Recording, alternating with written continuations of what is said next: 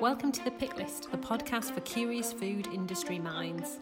Every week, we bring you our pick of articles from the world of food and grocery retail and explore what they tell us about how our food industry is changing in these extraordinary times. We chat about the major news from nationals and big trade titles, but we also love unearthing gems from niche publications and sharing brilliant, quirky food stories that change the way we think about the food we eat and produce. I'm Julia Glotz. And I'm Laura Ryan. It's great to have you with us. Let's start the show. Hi, Julia. It's week 12 of the pick list, and how's your week gone? Hello, Laura. It's gone really well. We have just uh, bought a car. We've been meaning to get a car ever since we moved up to the northeast to actually finally explore Northumberland and the surrounding area as well. Now we finally have a car. We've started exploring the area. It is so, so beautiful. Uh, we went to the Sycamore Gap, walked along Hadrian's Wall. Uh, we've been to Druridge Bay and to Blyth Beach. Um, so I'm absolutely loving it. Um, if anyone listening has any tips for what I should be checking out um, in the Northeast, please do let me know. But um, absolutely um, enjoying just the stunning landscape and surroundings up here at the moment. How has your week been? You're putting me to shame because there's a couple of places there you've mentioned I've never been to, so uh, you need to be giving me some tips. Um, yeah, fantastic week, thank you, and exciting news for me this week. Um, along with a colleague in Australia, we're launching Global Meat Alliance, uh, which is a group of 10 different organisations, predominantly levy boards around the world, plus a couple of uh, big commercial uh, meat processors to come together and start having a conversation about a single narrative for the meat industry, which is really, really exciting. So, uh, looking forward to, to seeing how that progresses over the next couple of weeks. Fantastic. That's really, really exciting to hear. I can't wait to hear um, what you're actually going to do with the organisation and, um, and some of the outputs that are going to be coming out of that as well. I'll be roping you in, don't worry. Uh, now, we've got a guest on this week's show, haven't we? We do. We have Cat Gazzoli, the founder of Piccolo. Cat is so knowledgeable, such a brilliant guest. Um, she brought fantastic articles for us to discuss and um, also brought some really interesting insight to some of the articles that we were discussing. So, um, yeah, she's, uh, she's been a real treat to have on the show. A fantastic guest indeed. And we've also got a sponsor. We do. Shopper Intelligence. Shopper Intelligence is the first and only syndicated measurement program built from the direct voice of food and drink shoppers with unique store wide metrics in dozens of categories, giving you why and how shoppers buy, not just what they buy. If you'd like more information, go to shopperintelligence.com or click on the link in the show notes. Let's start the show. Cat, welcome to the show. We are so excited to have you on. Thank you for joining us. Happy to be here. And Cat, for people who are not familiar with you, can you give us a sort of 30 second um, introduction to who you are and how you're connected to the food industry? Sure. Um, I'm founder of Piccolo. It's a premium baby and toddler food brand across all the UK malts um, and increasing internationally now in China and South Africa. We have about 50 products from infant to about four years old. Um, and before that, I was CEO of Slow Food, which is a food organization campaigning on good, fair food. Brilliant. And you're joining us from Italy at the moment, which um, is going to become relevant and tie into one of the articles you've um, you've brought for us as well. Is that right? That is right. Straight from Friuli Venezia Giulia. Perfect. I suspect you've got slightly nicer weather than we have up here in the northeast at the moment. It's been really quite drizzly here. Um, but uh, so excited to see some of the articles that you've brought along for us as well. Cat, why don't you tell us about your first pick for us? So, my first pick is from the New York Times. It's all set in Cairo, in Egypt. Um, and it's how one family who's affected by the by the coronavirus, which is unfortunately sweeping the world, you know finds it within themselves to start cooking for their neighbors and then they basically create like an army of people within their neighborhood who are cooking homemade meals but also putting little handwritten notes inside the meals and it, it kind of reminded me of what has been happening in britain because there has been initiatives like this in the uk but i really liked the personal middle eastern way that they went about it with like kind of motivational statements in each meal it was a, it's a total grassroots type of no app. It doesn't have all of the food tech that uh, we see happening for initiatives like that in the UK. But I, I felt I felt that you know at the end of the day, what there's a silver lining to this virus to a certain extent in showing you know the good it can bring out in us um, and how that can happen in kind of high tech or low tech in low tech ways. Um, but it's all fundamentally about helping each other, and I think I think you know it's important to get those stories out like that that are also happening in in the global south I thought it was a great article, and I really liked the fact that it brought food to the centre of a community, didn't it? And we often, you know, think of food as a as a commodity item, but the fact it can bring people together and make them feel better, feel and make them feel part of something. And as you say, those notes that they were putting inside um, the packages as well were fantastic in terms of making people feel a bit happier in times that are, are very challenging.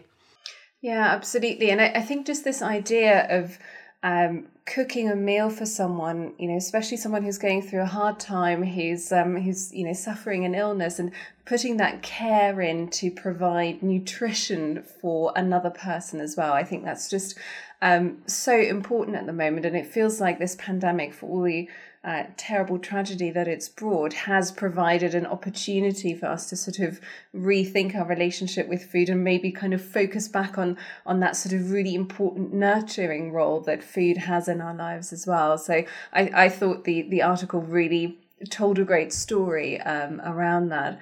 I was interested also that you picked an example from Egypt because, as you say, I think we are there's always the danger that you end up being rather focused on, you know, what's happening in the UK. We often have articles that look at what's happening in other European countries, but also the US. But of course, this is a global pandemic, and there's been an extraordinary global response to it as well. So, um, yeah, it was great to get a get an example from Egypt in there as well. My mother grew up in Morocco. My parents have spent a lot of time in Northern Africa. And I think food is glue, and the Middle Eastern culture is really about showing love um, to your neighbors, to your family through food.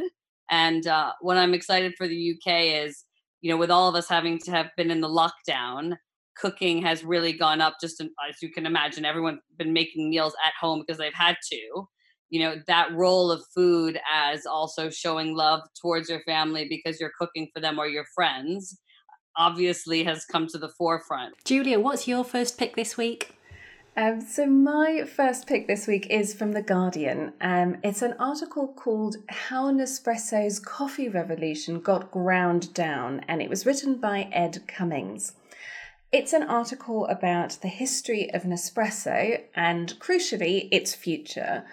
It's a really interesting read with lots of fantastic detail about how Nespresso was started. There's a quite an interesting bit of controversy around who actually invented the system, um, and also a, a really quite detailed look at what made that model, particularly that direct to consumer model, so successful that today uh, some 14 billion Nespresso capsules are sold every year, both online and from 810 boutiques in 84 countries. So it's a huge success story. But there is also some fairly significant pressure now building on the brand and the coffee capsule format more generally. And all of that is raising some questions about future growth prospects. The article uh, really focuses on three uh, areas of pressure in particular. They are environmental concerns, they are um, concerns around cheaper competitors coming into the market, and then a core concern around brand positioning and changes in consumer behavior and expectations. On the environmental side, it's a sort of reasonably well rehearsed story by now. Single serve packaging feels um, rather out of step now that we're more aware of the need to reduce packaging waste. Um, coffee pods can be recycled in theory, certainly, but it's not straightforward because it's a mixture of materials. It's got plastic in it um, as well as the um, aluminium, so you can't just put it in with your normal recycling. Um, there's also been some criticism of Nestle around the sort of uh, granularity of the data that they have published on um, exactly what percentage of their pods end up being recycled, and you know not necessarily providing particularly detailed breakdowns um, on a region by region basis around that. Um, the second pressure that the article talks about is um, those cheaper competitors that can be used with Nespresso machines but are vastly uh, less expensive than official Nespresso pods. They are a fairly fundamental challenge to the Nespresso business model, which is all about making money from the pods rather than making money from the machines. Um, Nestle fought very hard for quite some time to uh, keep rivals out of the market, to stop rivals from producing pods that would work with its machine. It's a battle it ultimately lost. So today there are lots and lots and lots of Nespresso compatible pods from all sorts of companies um, on the market, and they are, of course, putting growing pressure on the Nespresso business model. The third pressure the article talks about, which I think in a way is um, the most fundamental of all the pressures, and that is to do with the Nespresso brand and how it's positioned, how it's perceived. Um, it's slick, it's aspirational, but you could argue it also now feels rather corporate, perhaps, and a little bit generic and at a time when consumers are more interested in the stories behind the food products that they're buying. You know, we just talked about how the um, pandemic is helping us reconnect with food and it's certainly making us think a little bit more with food. Well, does that kind of sort of more corporate branding, that very slick, globalized exterior, does that resonate with consumers um, in the way that it would have done perhaps in the uh, sort of early to mid to mid 2000s? Or does, you know, Nespresso perhaps look increasingly out of touch with that branding. Um, so it's a sort of, you know, it remains an incredibly successful brand when you just look at the figures um, and, and the sheer scale of the business. And there's absolutely no question that it's completely transformed the way we think about coffee. But um, as we sort of move into uh, yet a new decade and consumers are ever more interested in sort of more regional coffee cultures, um, I think there's some big question marks around you know how a brand like Nespresso is going to have to adapt to continue to thrive. Cat, what did you um, what did you make of it of the I article? Mean, I think sitting sitting in so Friuli is where um, Illy Coffee is from, and then I mentioned I worked with Lavazza a bit when I was with Slow Food. So despite being in baby food, I've had a bit of a coffee of experience, and it was it was really interesting to read this. I think from like the heart, the first thing I saw is what happened when people started really just using the machine and using the pods, and I saw how it changed things culturally in Italy. So um, even when my own family bought one, what bothered me is is like having a, a coffee like that is very much about connecting and going to the local bar and seeing your community. So what what Nespresso has done essentially is is is that the way that kind of espresso was used has changed because because of the machine because of how easy it is now to just make it make it yourself. It's a it's a high street type of item. So i see it as taking slightly away from like the social fabric originally of what a coffee is all about in your neighborhood. Um I also felt, just from my experience with Lavazza, that, and I looked actually at the recent Nespresso video that they've done on sustainability and recycling. To your point, the problem is now that's not a very dis, uh, defendable type of USP because for like other, many other, Percol and Lavazza talk a lot about the origin of the coffee, the recycle, the sustainability. So for me, what you said about it looking a bit more corporate. Actually, that's what is making it different to some of the other ones. On the sustainability side, I'm facing into this issue myself with like pouches. So curbside recycling is something I I'm very deeply into.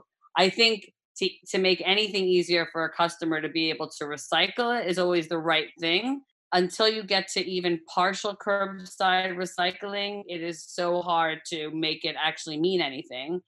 You make a couple of great points there. I'm uh, not a coffee drinker, I have to admit, and I hadn't even considered that social element. But but you're totally right in terms of a brand. I guess if they're going to maintain and um, protect a premium position, then they've got to do something different than the rest. I guess what one of the things you're mentioning there really is about tone of voice as well, isn't it? You know, the big corporate tone of voice. Is that what we want going forwards, or do we want something, as you say, other brands are doing, where it feels friendlier, it seems and feels more personal, inviting? A, a brand like that in your home. Laura, what's your first pick for us this week? Um, my first pick is from Food Navigator and it's called Frozen Sales Continue to Surge as Sector Outperforms Fresh and Chilled. And this is one of the things that we've seen, haven't we? Sort of tidbits of information about the frozen category over the last couple of months and really interesting to see how many people are going and stocking up the freezer. I know I've put a bit more in my freezer than I normally would do, um, uh, particularly at the beginning of lockdown, naively thinking, yeah, that'll last me three weeks and then this will all be over. Anyway, what the article talks about is uh, some Kantar figures that have just come out and figures from the British Frozen Food Federation.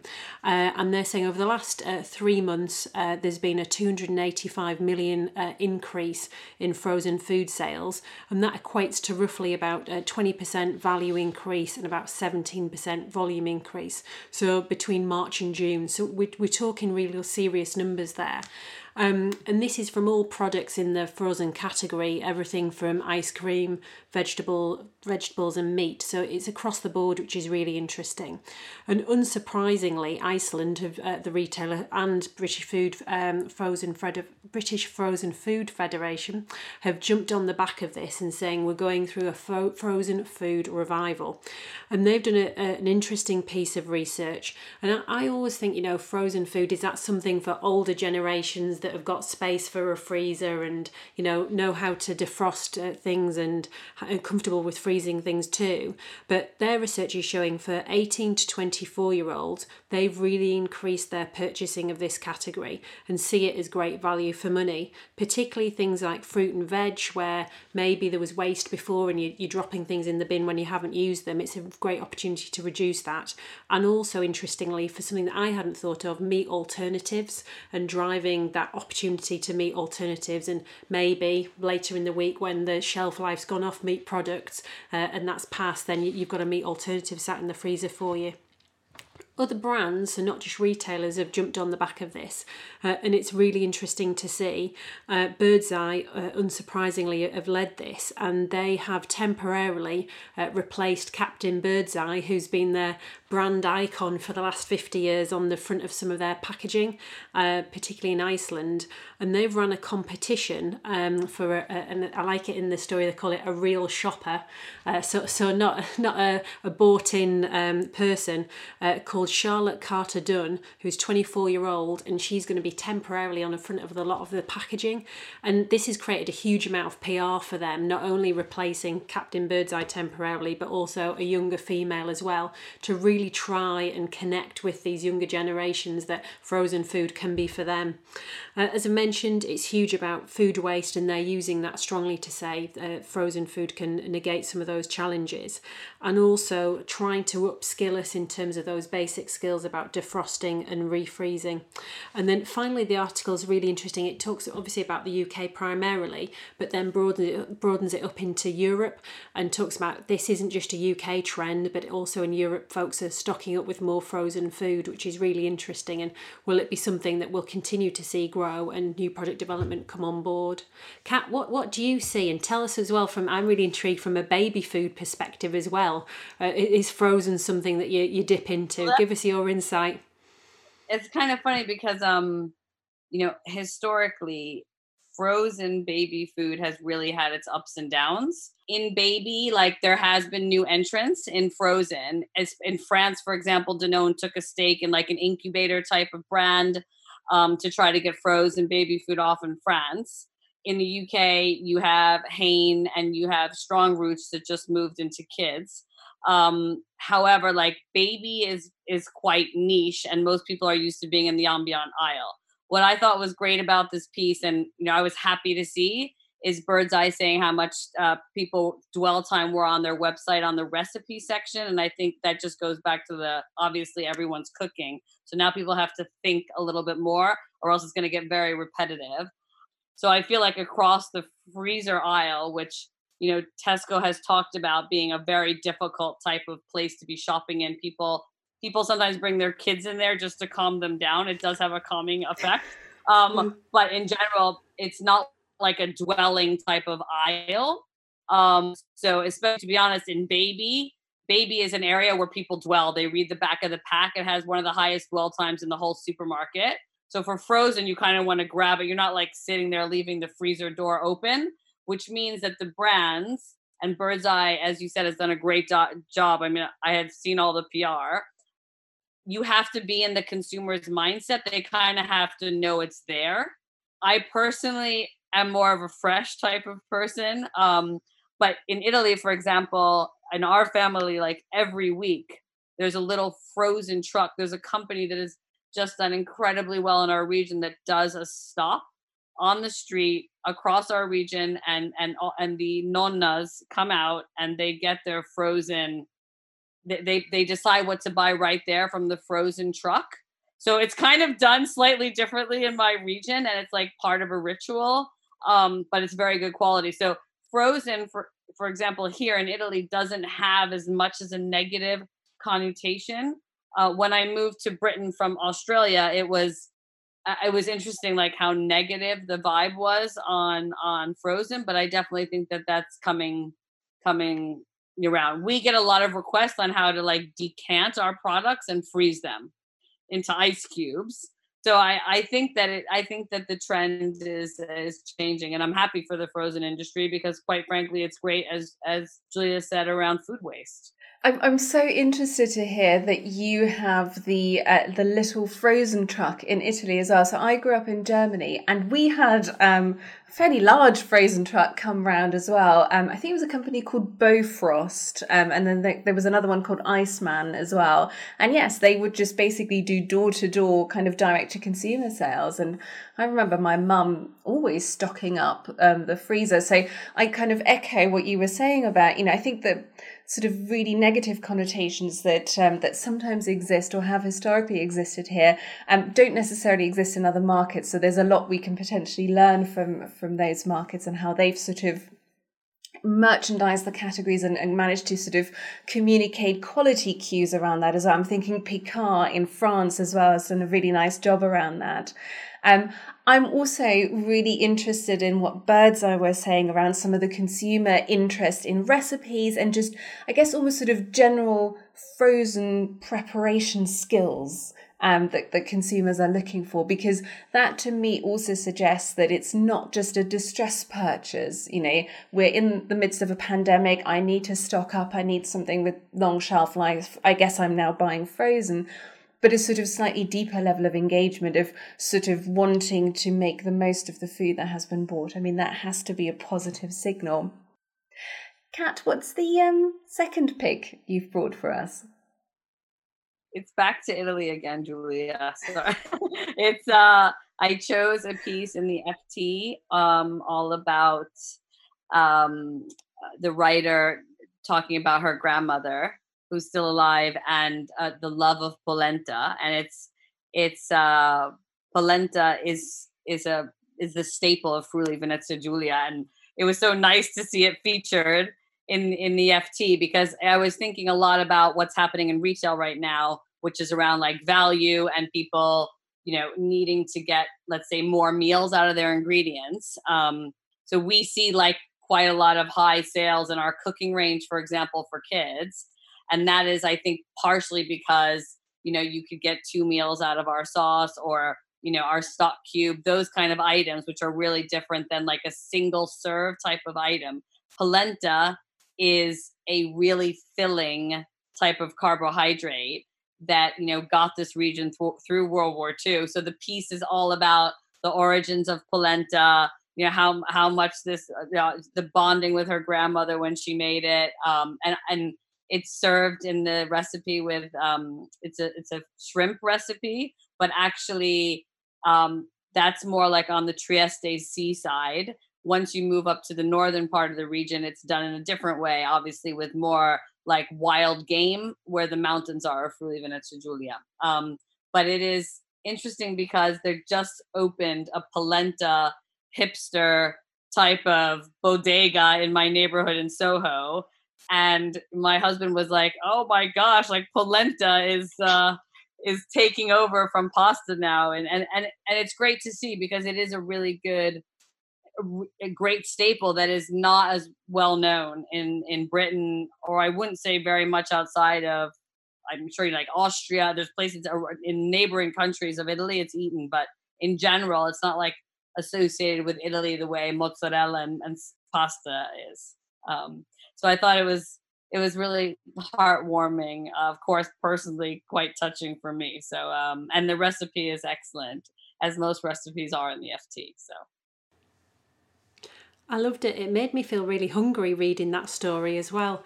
And uh, it's as you were saying earlier about food is glue, and that story made me think, you know, that those family values, how important that's been to reconnect us um, in the light of the pandemic, and also that baking and cooking, and you know how people have been getting the old recipes out for that they might have made with their mother and and grandmother and other family members. How important that is to people, and hopefully that will stick, won't it? And people um, value food a lot more than they maybe have done in the past when we've been a lot more fast moving. And also, I think eating with your that generational bit with with grandparents. There's been so much in the press around you know people not being able to see their family, uh, especially grandparents or like older people because they're shielding. So you know, I I feel it's a time to like re- reconnect uh, and make make a make priorities around family, uh, whoever is in your family um, and which is what this author is doing to a certain extent.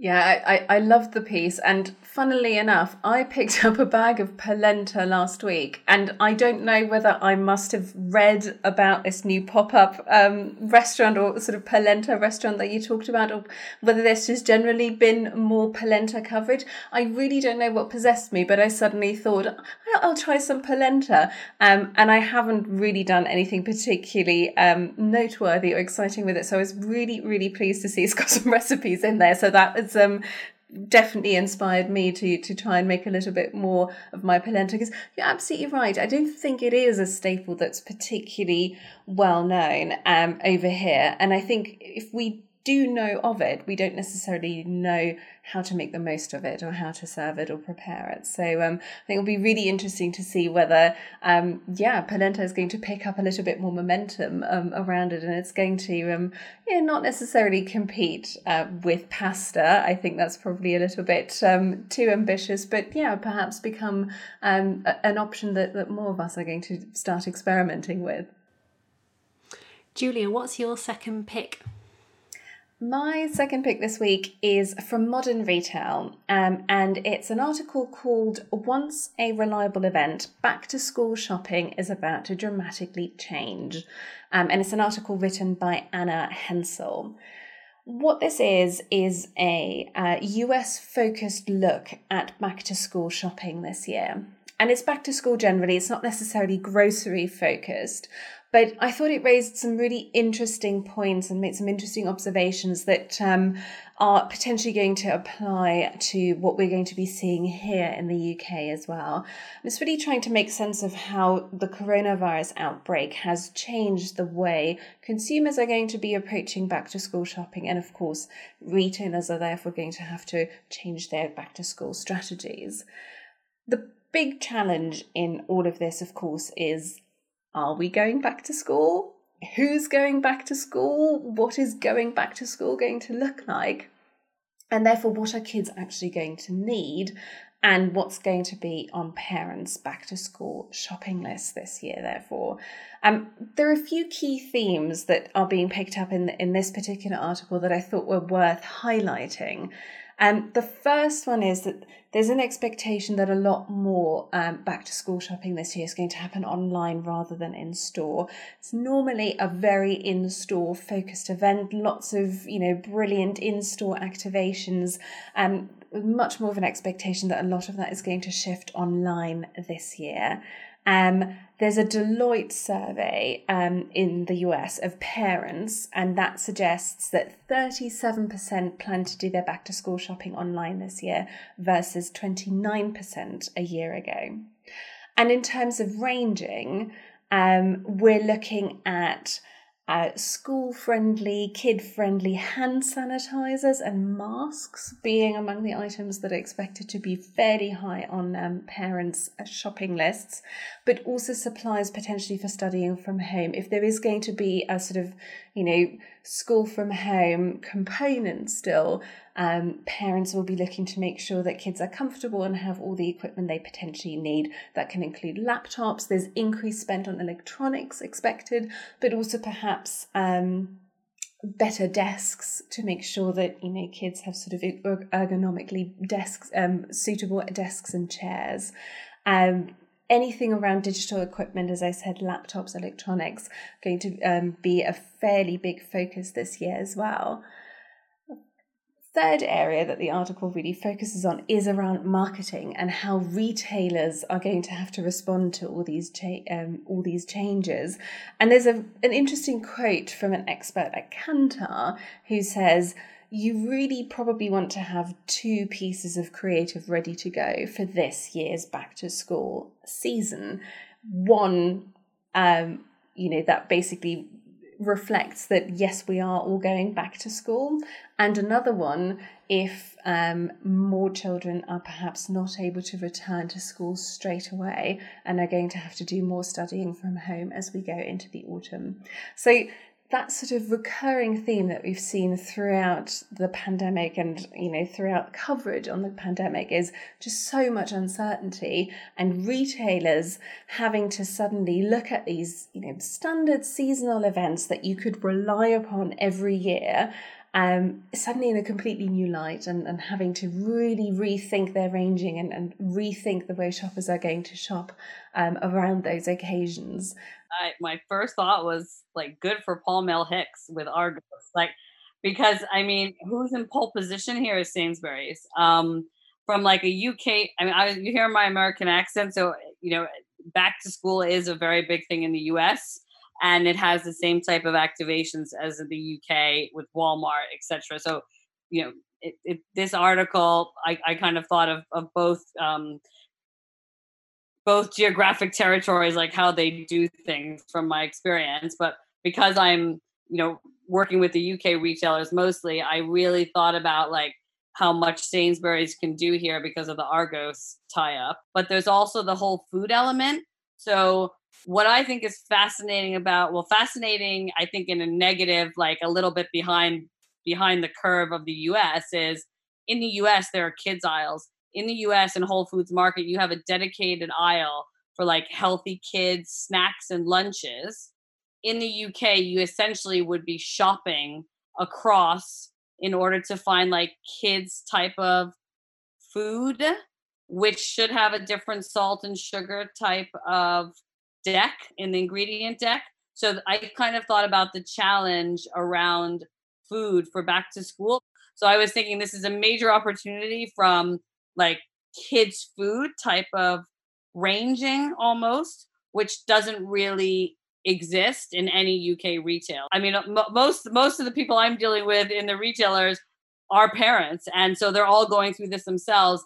And I'm certainly don't think I'm the only parent whose school said, you know you may be having to do packed lunches because of so i think there's going to be an opportunity there I hadn't thought about that, cat, and it's a great insight. The whole packed lunch market and the and the huge opportunity that offers. And I suppose, as you say, even if kids are only going back to school a couple of days a week, and we, we don't know, quite know what's going to happen, um, for the days that they're not at school and they're sat at home, then what are we feeding them? And it, that's even more of a pressure on home, isn't it? To if you've got two parents that are maybe sat working from home as well, you want something quick and healthy that you can feed your kids. So that the, there is a huge opportunity there there. Uh, the, the other thing that I felt looking at this article, it reminded me of when I was a school kid. I absolutely hated it when you saw the back to school adverts and it was like the end of June, beginning of July, and you hadn't broken up yet. And it was giving you the big sell on uh, kids' uniforms. And I was thinking, I don't want to think about September. I've, I've not even had my summer holidays yet. But when you think about how much the big four have moved into uh, clothing and school clothing and to try and be probably a loss leader to get footfall into their stores and differentiate themselves. And, and I wonder, you know, are parents going to be rushing out and buying new uniforms? Probably not. And there might hold back a little bit on those sort of purchases and as you say maybe invest more in tech. And I, and I really like that comment in the article that was saying it's going to be chromebook led uh, the back to school uh, movement rather than uniforms and pencil cases and backpacks. Absolutely and, and I think at your point about having dedicated kids food aisles in US retail I think is really interesting because you do wonder if we are seeing a bigger shift towards online shopping more generally anyway, but particularly around a seasonal event such as back to school, if more of that is done online, uh, it is of course easier to um, curate kid friendly food options in an online environment than it is to suddenly re-merchandise a store. Um, is that an opportunity there for for some you know some of the big four to really start differentiating themselves and how easy they make it for parents to navigate the range and pick out um, options that are going to be great for for kids for packed lunches? There's a real opportunity where it could be curated in like an online aisle um, because it is exhausting right now in store to figure out what is healthy for a kid unless you're going into the fresh aisle and you know you know you're buying carrots you're peeling them etc i try to do that but sometimes uh sometimes i'm not able to and just if you want to have like a healthy snack you literally because there isn't a kids section there's a baby section but the baby section kind of ends at 36 months max. You have to curate that and those products are not normally made they're not made for kids, but actually kids have nutritional needs at 5 and 6. Laura, what's the um, final article that you've picked this week? So my final article was in uh, Reuters, but it's been covered in quite a few of the other titles this week as well, and it's entitled "Diageo to launch Johnnie Walker whiskey in paper bottles in 2021," uh, and this really caught my eye. Um, obviously, Diageo being the world's biggest spirit maker, um, invest heavily in new product development and R and D generally, so it's always interesting to to see what they're up to. Um, and this bottle is going to be the first plastic free bottle uh, that exists on the market. And one of the things that really interested me about this was um, the company that. Uh, that was behind it originally called Pilot Lite is a venture management company that has this wood pulp technology and Diageo have worked with Pilot Lite to develop this paper packaging. And what really interests me about this is some very heavy uh, vertical collaboration going on. So, this technology that they've developed is actually going to be also working with non competing categories, including Unilever on their Lipton tea lines and also PepsiCo too.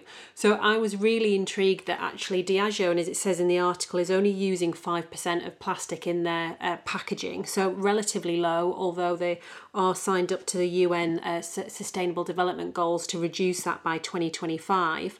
But actually, is this a huge business model for them to be able to invest in this technology and sell it to other huge FMCGs that might be in a, in a similar position and want to reduce their plastic usage?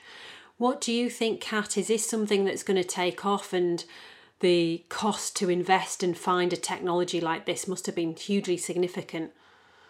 I I mean, I, am sure all the intentions are right. I think it's about getting a younger, ethical, kind of more moral compass type of customer because with all the challenge, challenger brands in the drink space, I think it's more about appealing to a certain type of customer. I felt it was interesting that it's Johnnie Walker, and what does that mean from a consumer perspective? Um, so I guess I read into it on the why and I think the investment piece around it is, of course, you know, it would make sense because it's expensive to then sell it on to non-competing multinational FMCGs. But uh, you know, first and foremost, I saw it as a brilliant move to try to take away, you know, try to claw back some of the market share that that you would be losing to um, inc- to challenger brands. Also, for it to be on shelf, like the on trade in the bars I think it's a good talking point. So, uh, and so for also not just grocery sales, but for the on trade. I think it's a really interesting take. And as you say, you know, it sort of creates a halo effect, doesn't it? Um, doing something that sort of has a very clear sustainability edge to it, and it does allow you to sort of position your brand perhaps a little bit more aggressively with a younger demographic. I did think the point about collaboration is quite interesting as well, because we have seen that on some other sustainable packaging innovations as well. I think there's such consumer demand for those more sustainable options that I think companies also have a lot to gain from being seen to be the kind of innovators that aren't just innovating in order to advance their own market share, but to then also share knowledge and share breakthroughs a little bit more widely in the industry.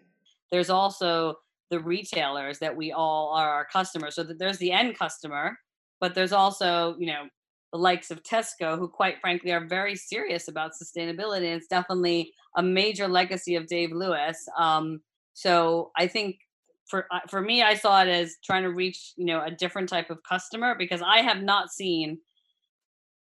I haven't seen Johnnie Walker pivot in this kind of space before as a brand. Um, so this is a bit of a new, new, new leaf, so to speak. Um, however, this is the kind of brand that would be doing very well in the big malts and the UK retailers are quite serious about sustainability and you know all of us small and large working working with them to offer a greener packaging solution. Are you finding that is now a, a, an explicit talking point when buyers have conversations with you, for instance? Are they interested in understanding what sort of journey you are on in terms of um, sustainable recyclable pouches and, and things like that? I would definitely say like it's very much at the strategic level. So um and it's across the business. Definitely in, in Tesco, I, I can say like what I think they've done really well is they they're actually their head of sustainability, you know, would before the virus came and we were still doing things in person, like on the they do this, you know, a, a deep dive kind of day long conference with baby and other suppliers you know i thought it was great that they brought out their head of sustainability to speak to us for like 45 minutes on everything uh, they'd like to see from us but what tesco is also doing you know and to have him take time out of his day to talk about that it's very different than just the buyer talking about it of course the buy are the buyers are engaging on that for sure but i also like how they're they're having people who only do that. And we've seen how Dave Lewis has taken on um, an NED role, trustee role with WWF. Um, so I think it's really um, exciting and I think it's very authentic. Absolutely. Cat, it has been an absolute pleasure having you on. Thank you so much uh, for joining us. Great to um, hear you talk about the articles you picked, but also really fantastic to get your take and your insight on them um, on our articles as well. So thank you so much. Thank you. Thank you. I've loved it.